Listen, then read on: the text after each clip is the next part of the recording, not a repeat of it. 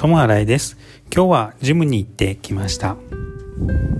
歩いているとなんか急につるっと滑ったんですね。そして見てみるとなんと糞を踏んでしまいました。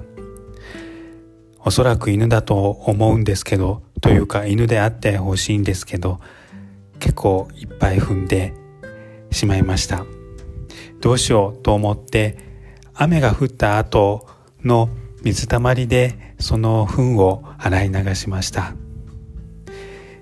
私の住んでいる近くでは結構犬が放し飼いでいたりするので多分その犬たちがうんちをしちゃったのかなと思っております皆さんも歩く時は気をつけて下をたまには見て歩いてください。トム・アラエでした。ありがとうございました。